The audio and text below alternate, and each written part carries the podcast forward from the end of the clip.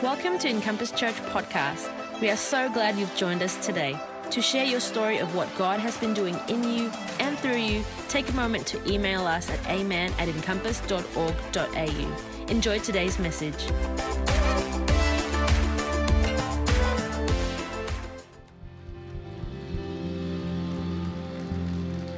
So good. You can take a seat. It's so good to see many familiar faces, but also many new faces. Um, if you come from another church, uh, huge welcome to you. And uh, anything that I share today is easily transferable to your community, uh, to your uh, life. And if you are uh, maybe never come to church ever before, and I've met some of you that that's the case, uh, then what I'm going to speak on is really speaking to the heart of a woman. And I know that today God is going to going to speak to you. You're going to get something out of it. Um, how different is it? It's, it is different looking out, and I'm like, you're all just friendly faces. So beautiful, and I felt like I could wear pink today and I wouldn't be judged. Is anyone judging me right now? Don't like pink? so good. I love it. I love, I love that you are here, that you're leaning in to what God is doing. If you are, a part of your church, in our church, you know that God is doing something in our church. It is a new season, but I don't believe it's just a new season for our church. I believe it's a new season in the church. And, uh, and I, yeah, I reckon it is. And, and as I speak to other senior pastors, we're all, we're all seeing that, that God is doing something new. And we're just trying to just to wait on God to go, God, where are you taking us? Because it's new. And I don't believe we've been there before.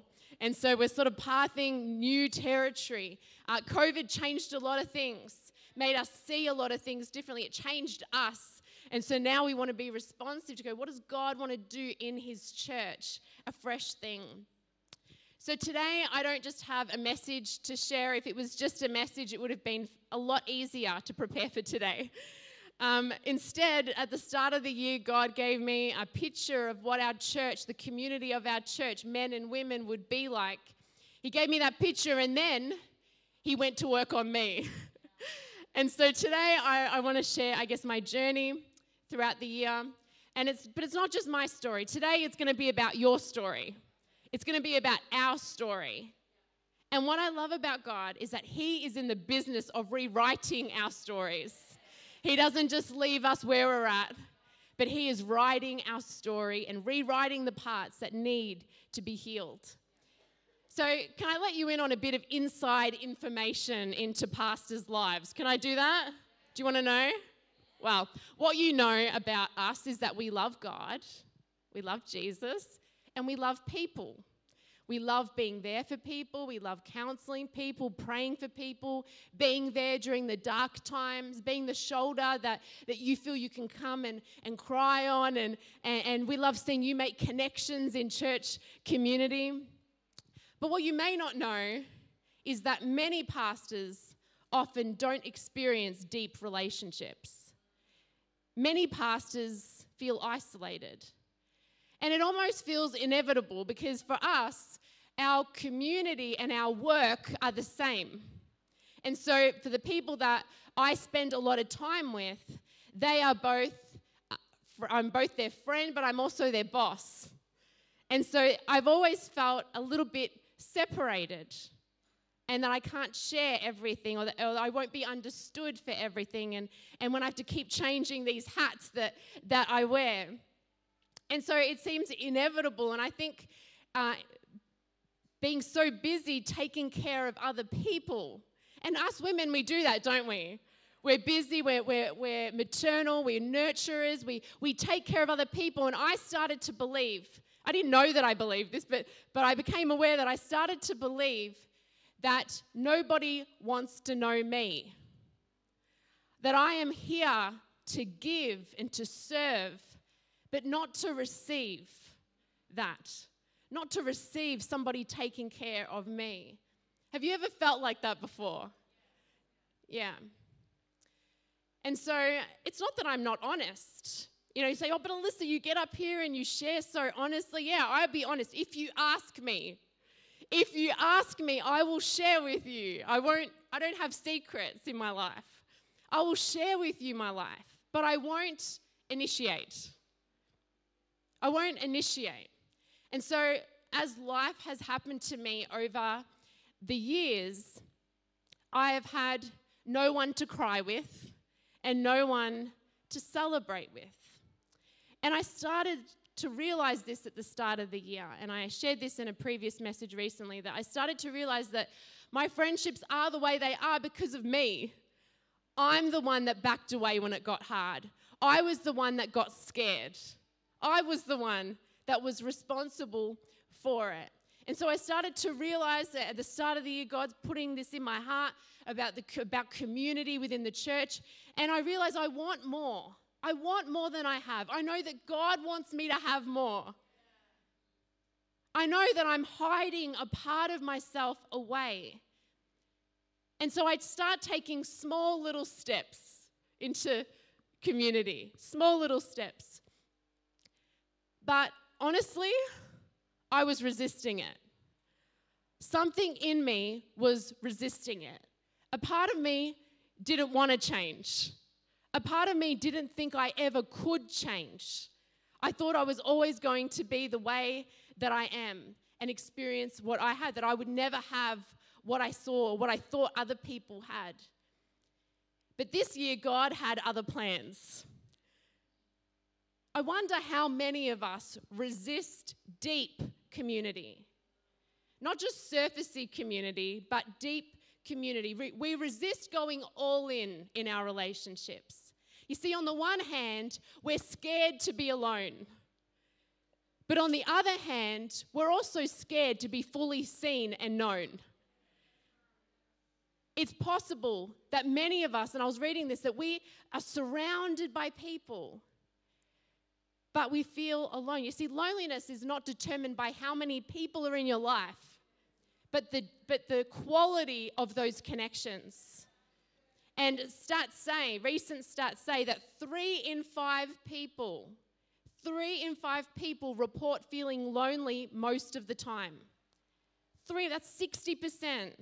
Do you know that for millennials and Gen Z, that's 11, 11 years old to 42 years old, that stat is 73%. It's huge. Huge. Three in five of us are feeling that we have you have needs in your life and no one to meet them. You have hurts to share, but no one to listen to them. You have love to give, but no one to receive that love. You know, another stat said that, and maybe this explains it a little bit, that, that 58%, so again, almost 60%, the same amount of the loneliness stats say that no one knows them well. No one knows, knows, knows them. Loneliness stats in every age group. You know, for those over 65, 50% said that TV was their closest companion loneliness stats in every age group are rising rapidly, especially amongst women. And we are growing more and more apart as a society, more and more apart. And so it's no wonder that anxiety, depression, suicide uh, rates are also increasing. And so, in the church, if we're going to reverse this, if we are going to reverse the way the world is going, and if we are going to learn how to do biblical church community, together, then I believe, I believe that it needs to start with the women. I believe that it needs to start with us. That God is going to use us to bring a depth and a strength into the, into the community of God's people and into the world. That God is going to use the women. As I said, I, am hearing this stirring. I've only been in this, in this role for like three months, but already when I talk to other, other pastors, they're telling me the women want to gather. The women want to gather. And, and I think there's something stirring, and we're feeling this ache within us. And when I talk to women, even in our church, we're feeling this quiet ache in our heart. And maybe it's like when we, we face the weekend and we look at our plans and there's no plans with friends. Maybe it's because it's another night at home all nights are at home. Maybe you've just been so busy in your season that you look up and no one is there. Maybe it's when you want to celebrate something a birthday or, or something special happened and, and you don't know who to invite. You don't think people would want to come except your family. So we just do these family gatherings, but we don't have friends. Maybe it's just something little or, or something good or bad, something ordinary in your day. Like your kids are sick, you're feeling overwhelmed, and you just want to tell someone. You just want a friend to know. Your husband kind of gets it, but you know. but you just want a woman to understand you. You want to feel seen, but you don't know who to tell. Maybe you go to bed at night. You go to sleep, and the last thing you think is, I have no one. This quiet ache. We all feel a little bit lonely. We all feel it. We all feel that quiet ache. And, and it's, I think it's like that because God made us for more. We want more because God made us for more. He always intended that we would live in close knit communities. And in the beginning, in Genesis, we, we see that when, G, when God made the, the, the world, it says He made the heavens and the earth, and He said, and the Lord said it was good. But when He saw that He made Adam and he was all alone, he had no one to laugh with, he had no one to cry with, he had no one to celebrate with. What did God say in Genesis 2:18? He says, "It is not good for man to be alone." You see, if we go back to Genesis 1:26, it gives some insight into why it wasn't good. Why it wasn't good. It says in verse 26, Genesis 1:26, then God said, "Let us make mankind in our image, in our likeness." We were made in God's image, and God is a relational being. God is not alone. He is not lonely. He exists in relationship, three in one. We can't wrap our head around this, but He is God the Father, God the Son, and God the Holy Spirit. The Bible says that, that God is love. Again, we are made in His image, and He is never alone. He has never been alone. He has never experienced loneliness. We are made in His image. He, the Bible says God is love. Love is not just what God does, it's who He is. So, relationships are not just what we do, it's what we were made to do. It is a fundamental part of our, our identity. We don't know who we are without each other. And we've just made it this side thing. Oh, if I have time. But it is a fundamental part of the way that God has made you, the way that God has made me. And the early church, they understood this. In Acts chapter 2, verse 46, it says, Every day they continued to meet together in the temple courts. They broke bread in their homes and they ate together with glad and sincere hearts. How often were they around each other? Every day. Not just on Sundays, not just every now and then when it was convenient, when they weren't busy doing something else, but every day their lives were interconnecting every day. And this was more than just physical proximity because they would have lived near each other. This was emotional unity, this was emotional connection. So, why? Why did they gather so often? They knew they needed each other. They knew that they needed each other. I mean, back then, they were facing a spiritual battle. Back then, they were facing persecution. Back then, they were, you know, people were getting sick and needed to be prayed for. Back then, people were just struggling in everyday life and they were feeling pressure. Eh, that was back then. Mean, that's, that's not now, is it? Just back then. But, you know, they didn't want to do life alone. And so they gathered around meals, they gathered around prayer to uplift and to strengthen each other. And I think, you know, they didn't do it with just, you know, dragging their feet, oh, I better go to church today, come on. Like, oh, you know, there's life group on, they're pressuring me to go. No, it says they went with glad and sincere hearts. glad and sincere hearts. Why? Because they knew they needed each other. They knew. And I think that's the fundamental difference between the church then, biblical church community then, and what we are going through now is that we have forgotten that we desperately need each other. We somehow think that we can supply all our needs. I mean, even God doesn't do that. He, you know, he needed relationship. And we think that my husband can meet all my needs, my boyfriend can meet all my my kids, my dog, you know. We think that we can find all our needs in, in everything else but each other. But it doesn't work that way. You know, we intentionally now seek independence, don't we? We try to design our life without the risk of intimacy. We don't ask for help. We don't pick up the phone. We don't let people into our real life struggles. We work online, shop online, bank online, talk to our friends online, we watch church online, we problem solve on YouTube online. we used to call and, and ask someone for help when we needed it, and now we just YouTube it. And so we may be comfortable and safe and entertained, all tucked away in our homes, scrolling and watching our screens. But we also feel sad. We feel sad.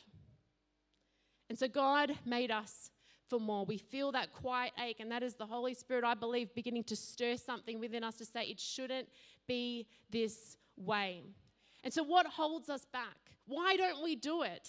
Why don't we do it? I mean, yes, this whole thing of I don't need it is a huge one. We'll get to that soon. But what are other lies? What are other lies that we believe that hold us back from this thing that, that we need so much in our life? I think, again, I don't have time for this. I don't have time for this. We think it's just something we add to our schedule. But being in community is not just something we, we add, it's something that we are. We are that. And so it's about doing the things we do already, but do it with people. You know, uh, like we all eat dinner, don't we? We all eat dinner. Let's eat it with people. Like this week, I invited someone over and I just served my normal ch- ch- chili chicken stir fry. It wasn't special, it wasn't a three course meal just ordinary food that I would eat anyway, but come over and eat it with us.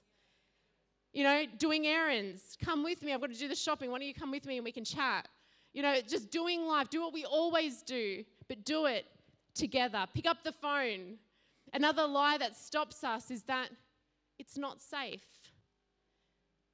I think many of us would say, I've tried it before and I got hurt. There's a reason why we don't do this. It isn't just technology and it's not just, you know, the, because we, uh, people are moving more these days, they're changing jobs more these days. It's not just because of that, it's because it's hard. People are the, are the best parts of life. Netflix will never be the best part of your life. Revelation. You'll never say, oh, watching that show was just the best. No, people are the best parts of life but they are also the hardest parts of life. Amen? They're the hardest parts of life. You know, I love this quote that I heard from uh, Dietrich, Dietrich Bonhoeffer. I probably haven't said that right, but in his book called Life Together, he says, The person who loves their dream of community will destroy community, but the person who loves those around them will create community. You see, we can have a dream of community that doesn't involve getting hurt, but that is a fantasy. That's not reality. And if that is our expectation or that is our condition for doing friendship, doing deep friendship, then we will never have it. We will never experience it or we will give it up. But it's a dream. And so we need to forgive our friends for not being God. We need to forgive them that they are not perfect. Because God, in all our imperfection, in all your imperfection, chooses to use us to be his hands and his feet and Jesus' heart for each other. In all our imperfection, God wants us to feel his love, his grace, his truth through each other. Other lies that we believe are things like, I'm always going to be alone. People would reject me if they knew my mess. People will control me. People will use me. I'm too much. I'm an introvert. Or maybe it's something else. What is that lie?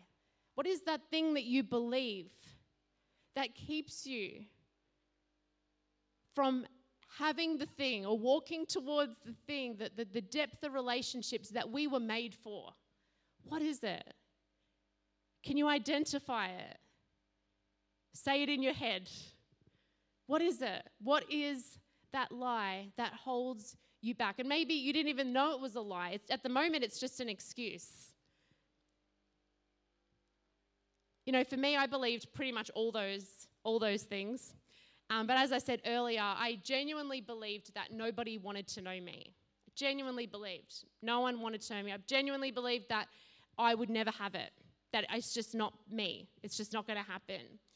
And so deep community just seemed like this fantasy that I would see on TV. And after two decades of being hurt and used and controlled and betrayed and all those things, I, I, my weary heart just wanted to stay safe.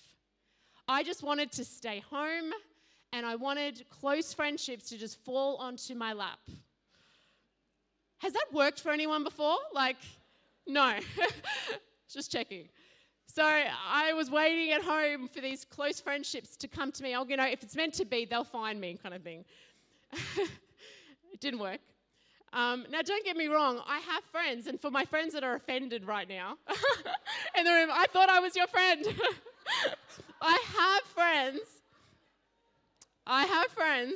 I have long term friends. I have childhood friends. I have women in this church that I cherish.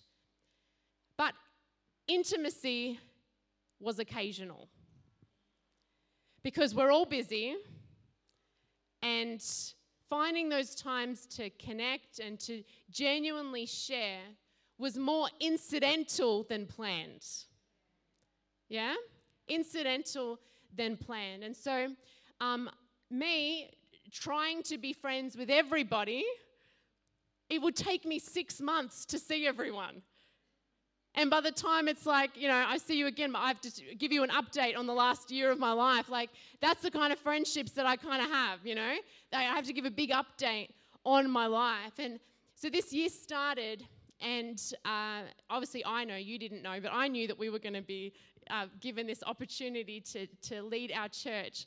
And so I know it's coming, and, and, and God is starting to speak to me, and, and God's whispering to me. And as I said, I start realizing that, that my friendships are the way they are because of the, and I could pick these little moments that happened that I backed away. These little, just silly things, but I chose to back away from them. And so at the same time, um, I'm starting to, the, the transition's coming, it's approaching, it's like this train coming. And, um, and I was struggling. I mean, I've been pretty open that it was, a, it was very difficult, the transition for me emotionally, like my mom and my dad, and coming out from under their leadership and change. I'm not great with change. Um, and so I was struggling. And then basically, and literally, there was one moment, one day when all of a sudden I felt like I was thrust into the public eye. It's like no one cared about me before this. And all of a sudden, people, I, well, I could be all in my head. You're like, Alissa, get over yourself. Um, but it felt like, it felt like all of a sudden eyes were on me. And I have never felt so alone. I felt so alone. I felt like I was drowning in it. And while this is happening, so the Holy Spirit was, before this, was whispering. Now, the Holy Spirit changes his tune. And all of a sudden, he's like, he's not like my three year old, but, but it's like when my three year old grabs my face and speaks to me nose to nose. It was like that. And all of a sudden, he's like speaking to me directly, intimately, intensely. And I couldn't escape it. It's like everywhere I went, whether I was, you know, preparing for my classes during the week, if I was, uh, were in staff meeting, the topic they would choose, if it was conversations I'm having, books I'm reading, in everything, the Holy Spirit is speaking to me. And you know what He's saying to me? He's saying, Alissa, you need people. You need people. The answer wasn't an altar call moment. The answer wasn't, uh, you know, some direct thing that I was going to get in worship. It was people. God's answer to what I was feeling was people. God's answer to your loneliness, to that ache within you, is people. God has people for us. And so he's speaking to me. And um, now you got to understand, I don't need anyone. I don't need anyone. Beyond my husband, and even that took me a while to learn to need him. You know, that's another story for another day. oh, very independent. Very independent. yeah, he would he he can share on this one eh, because he has a lot to say on this. but I thought that neediness was weak. I thought that neediness was unhealthy because that's what I had experienced. Has anyone ever experienced neediness that's unhealthy before? Yeah, I had experienced that. And so I started, the Holy Spirit started to show me that neediness was actually the key to, to opening up my heart to people, to, to, to softening my heart. Now, I knew that this was the key in my relationship with God. Need, poor in spirit, come before God as we are. I knew all that. But I somehow, what's wrong with me? I don't know. But it didn't click. It didn't click that need is also what opens the door to deep relationship. It's the door. And so at this point, God then puts the names of two of my friends on my heart. Two current friends, not new people, two people that I'd kind of kept at arm's length, kind of like just kept them over there. And He put them on my heart and He told me, get them in a room and tell them you need them. Now, to you, you're like, oh, that's easy. To me, this was impossible. I'm like, get behind me, Satan. That is not, no way I am going to do that.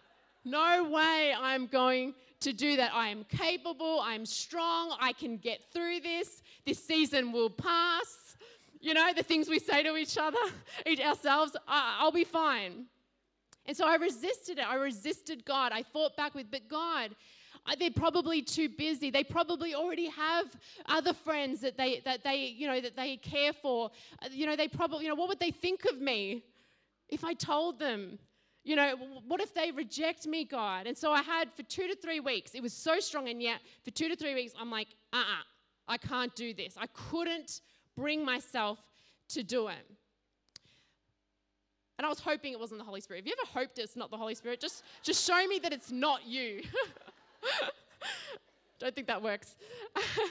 and so the Holy Spirit then is hounding me. And if you don't know what I'm talking about, if you, are not in church, then um, basically it's like this thing within you, and you know it's not you because you would never have come up with it. I would never have told myself to do this. And so the Holy Spirit in me, living within me, is hounding me. And so about two to three weeks, oh, so before that, and I want to say this. I had to ask myself, and I think we've got to ask ourselves sometimes when this happens, I had to ask the Holy Spirit, why am I resisting this so much? Why? Because my heart would always be, yes, God, yes, God. But this one, I'm like, no, God, no, God. So I had to ask, why? Why am I resisting this so much? And I began to realize that something painful was breaking within me. It was a deep layer of self sufficiency. And God was saying, enough enough. And I really sensed when I was preparing this message that God is saying that to you today, to us today enough. Enough thinking that you can do it on your own. Enough thinking that you have to do it on your own. You don't have to do it on your own. You can't do it on your own. God never intended, we were never meant to do it alone. And so, three weeks after the transition, I'm driving to work and I'm crying because something happened, everything's happening, I have no idea what I'm doing. And I, I go to work and, and I'm driving, and the Holy Spirit again, tell them you need them. And I'm like, but it was, it was undeniable. It was inescapable. I know he is not going to, it was getting worse and worse. So I'm like, he is not going to leave me alone until I do it. And so that day, I gathered all the courage I had and I asked my friends to meet these two people, and I said, and, and I'd never done this before. Okay, this, this was not usual. They probably just thought I wanted to talk about something with church, ask them to do something, probably. But with no polished words like today, with nothing prepared, I brought my broken self to them and I said, I need you. And I asked if they would be my people and if they could give me a space where I could just be me. And I said to them, if, if this is too much, if you don't feel like this is your season for this, or you're too busy, or if you've got other people, it's okay. It's okay. I can take it. But I needed to ask. God put your name on my heart, but it's okay if you can't do it. And so I risked it. I put all my fears on the table. And do you know what they said? Every fear that I had, they had. Every fear that I had, they had. I cried, they cried, and they said that this was the thing that they had been praying for. That we all needed it. But we all just didn't know how to break into that next level of deep community, that next layer deep of being known by each other. This was the breakthrough we all need. And instantly for me, I felt seen, I felt heard, I felt understood. I didn't feel alone. I wonder what it would take for us to take off the mask and to come to each other broken and say, I need you. I need you. I could do it on my own, but I don't want to anymore. You know, for a lot of us, we say, oh, I, but I can, I can manage. Yeah, we can manage, but do you want to? I said to them that day, I'm like, you know, I know I can get through this and oh, this season will pass, but, but I don't want to let, let this season pass and miss out on what God, the gift that God is giving me. But it was very hard to walk through those doors. You know, 1 Corinthians 12. 1 Corinthians 12, it says, The eye can never say to the hand, I don't need you. The head can never say to the feet, I don't need you. If one part suffers, all the parts suffer with it. Because all of you together are Christ's body, and each, each of you have a part of it. So, no matter how self sufficient, how capable, how spiritual we think we are, we cannot expect to be emotionally amputated from the body and think that we're going to thrive. You know, many of us have turned church or we've turned our friendships into a masquerade party. It was never meant to be a masquerade party. But we come with masks, hiding our pain, our hurt. You know, we're hiding behind the cliche of, of Christian cliches. Oh, but I trust God. It's all good. God is good. Yeah, God is good. But how are you? Like, for goodness sake. we're hiding behind our kids. We're hiding behind our husbands. You know, we're hiding behind our busyness. Oh, I'm busy. I'm busy. Yeah, but again, what's going on? Let's do life together. We're hiding behind our personality. We're hiding behind our position, maybe like I was. You know, teenagers, they hide behind their chill, their low key attitude. We're hiding. You know, we, we show up to the party, but I'm here. Yeah, but we've but no one knows who you are. It's not enough to be here. Who knows you? So until we take off the mask and humbly come to each other, we can't be known. And you can't be fully loved until you are fully known.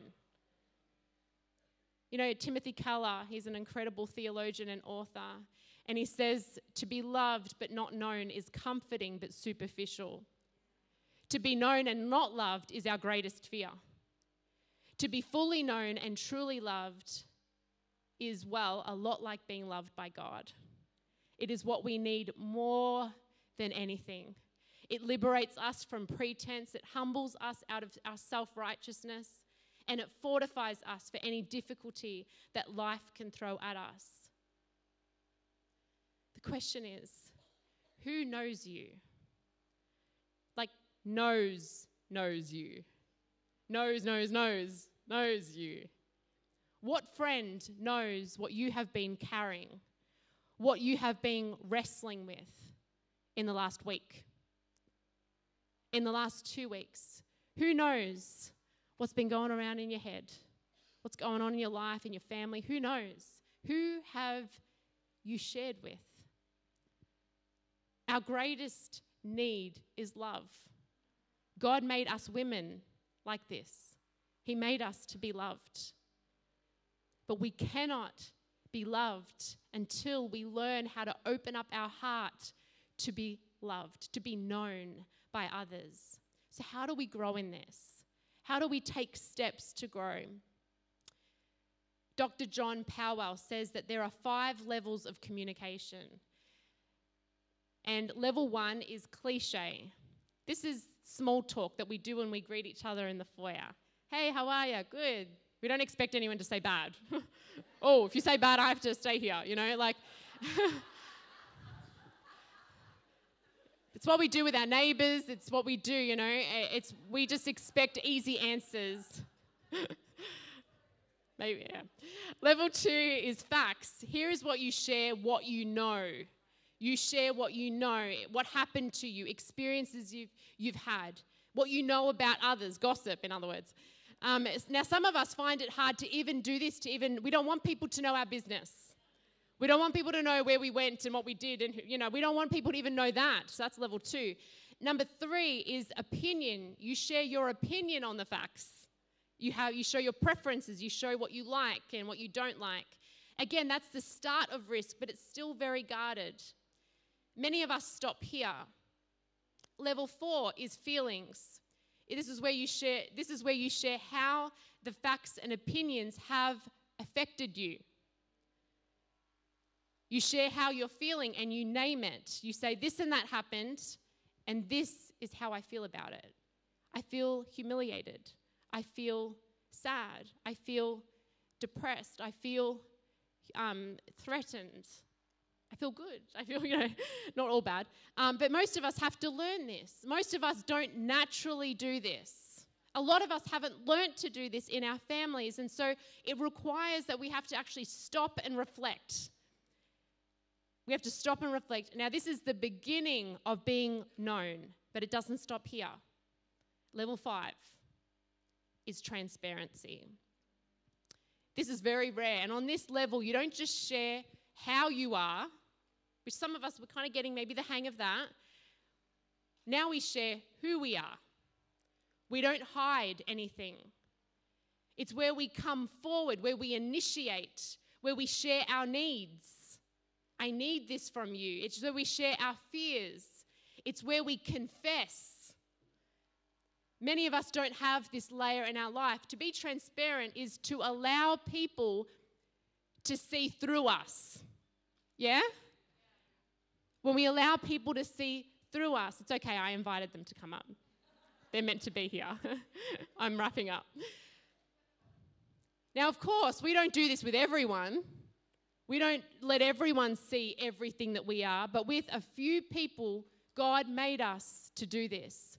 In fact, God built us to, to be deeply known in our everyday life not just in the presence of a counselor, not just in the presence of your pastor or a mentor, but in mutual relationships. That we could share and bring who we really are to them and find acceptance and love and forgiveness and truth. In 1 John 1 7, the Passion Translation, it says, If we keep living in the pure light that surrounds him, Jesus, we share unbroken fellowship with one another if we decide to bring our light, our lives out into the light, come out openly and say, This is who I am, if we risk it, only then will we be able to experience the kind of community that God has for us.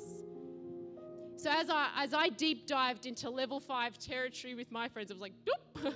as I did that, we discussed how are we going to do friendship differently, not just when we get around to it, because that was like barely ever, but how are we going to do it? And so we decided we're going to meet regularly.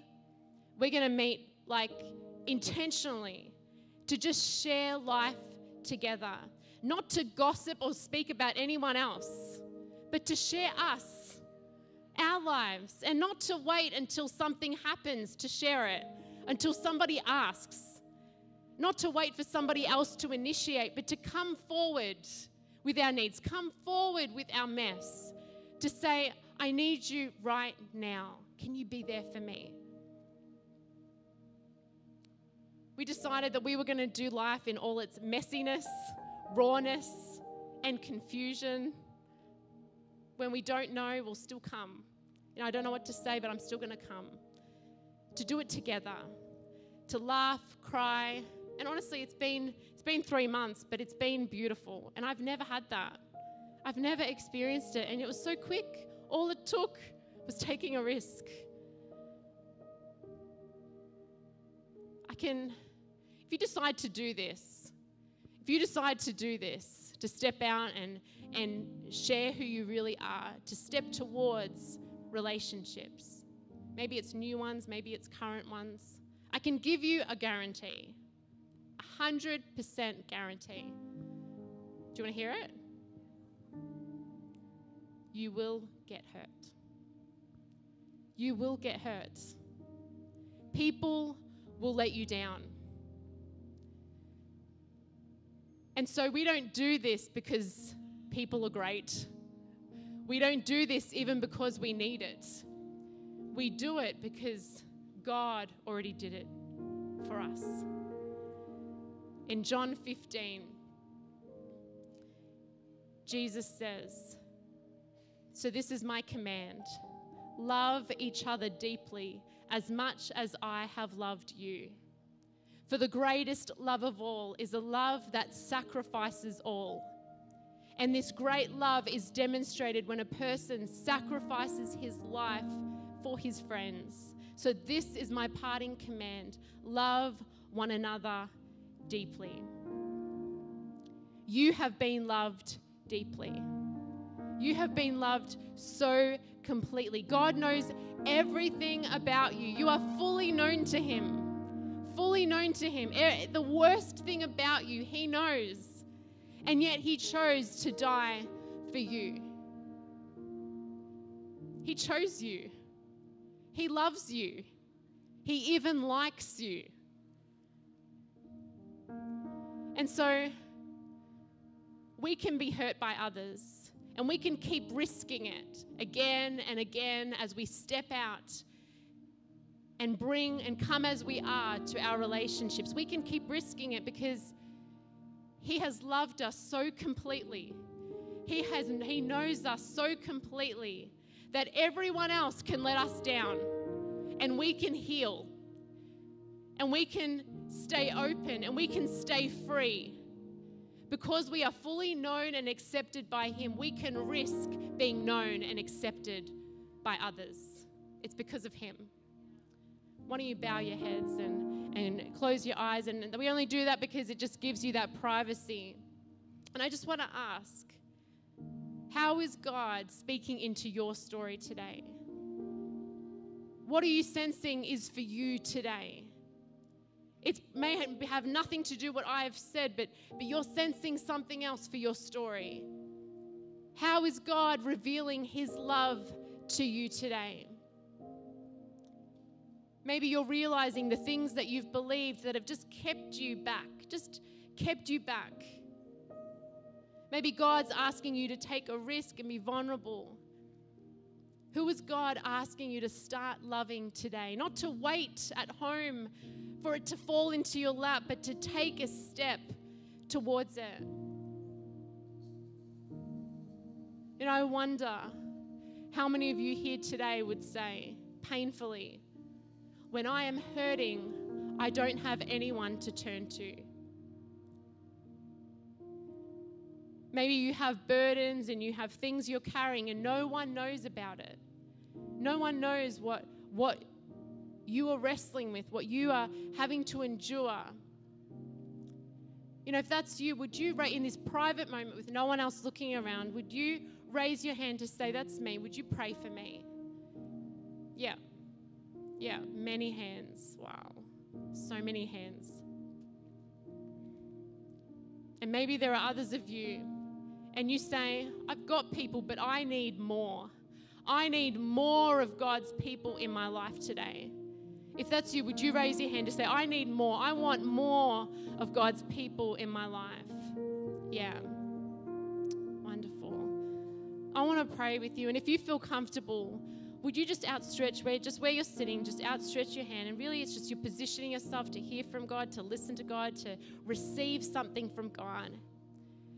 Thank you, Jesus. Thank you, Jesus, that you see every daughter here today. You see every woman. You see what she carries. You see the pain. You see the hurt. You see the loneliness, that ache she feels. God, we pray that first and foremost that she would have, Lord, an experience with your love. Lord, that she would live uh, with the understanding how known and how loved she is by you. God, we thank you, Jesus, that you have set her apart, not to be apart, but Lord, to be your daughter. But God, I pray that she would decide that no more. I, enough, enough, enough. That she doesn't have to live this way anymore. We thank you, Jesus, that you are putting names into the hearts of every person here. You are putting names in our hearts, Lord, people that we can reach out to, people that, Lord, that we need to say, we need to enter into deeper relationships, people that we need to choose to love, people that maybe we've backed away from, but God is saying, I want you to draw near to them. They are the people I have gifted you with. Walk towards them. Lord, for those that are hurting, God, maybe it's in their marriage, maybe it's uh, things that, maybe it's health wise, maybe it's in their mind, maybe it's in, in, in just in their situation, God. I pray, Lord, that right now, Lord, that you would reveal your heart for them. Holy Spirit, that you would show them, you would show them the way to go. Lord, I pray that we would be a community of women that fight for each other. Lord, that we don't give up on each other, but Lord, we choose to be there, just like you chose to be there for us. You never left us, you never walked away from us. And God, I pray that we would choose to be that kind of community to each other, to go deep, to add strength, to uplift, to walk towards, even when it's hard, to forgive, to heal, to stay open. We thank you, Jesus, for your love that is poured out here today. I've asked the worship team to sing this song, I Am the One You Love. And it's all about how God knows us and how much He loves us. And they're going to sing this song over us, and, and then we're going to sing another song as well. But would you allow yourself? They're going to sing it over us, and then we're going to join in with them. I pray that the heart of God for you today would sweep over the hurts, would sweep in and find a home in the places that are hurting, the place where you feel shame, the places where you feel most alone. Thank you, worship team.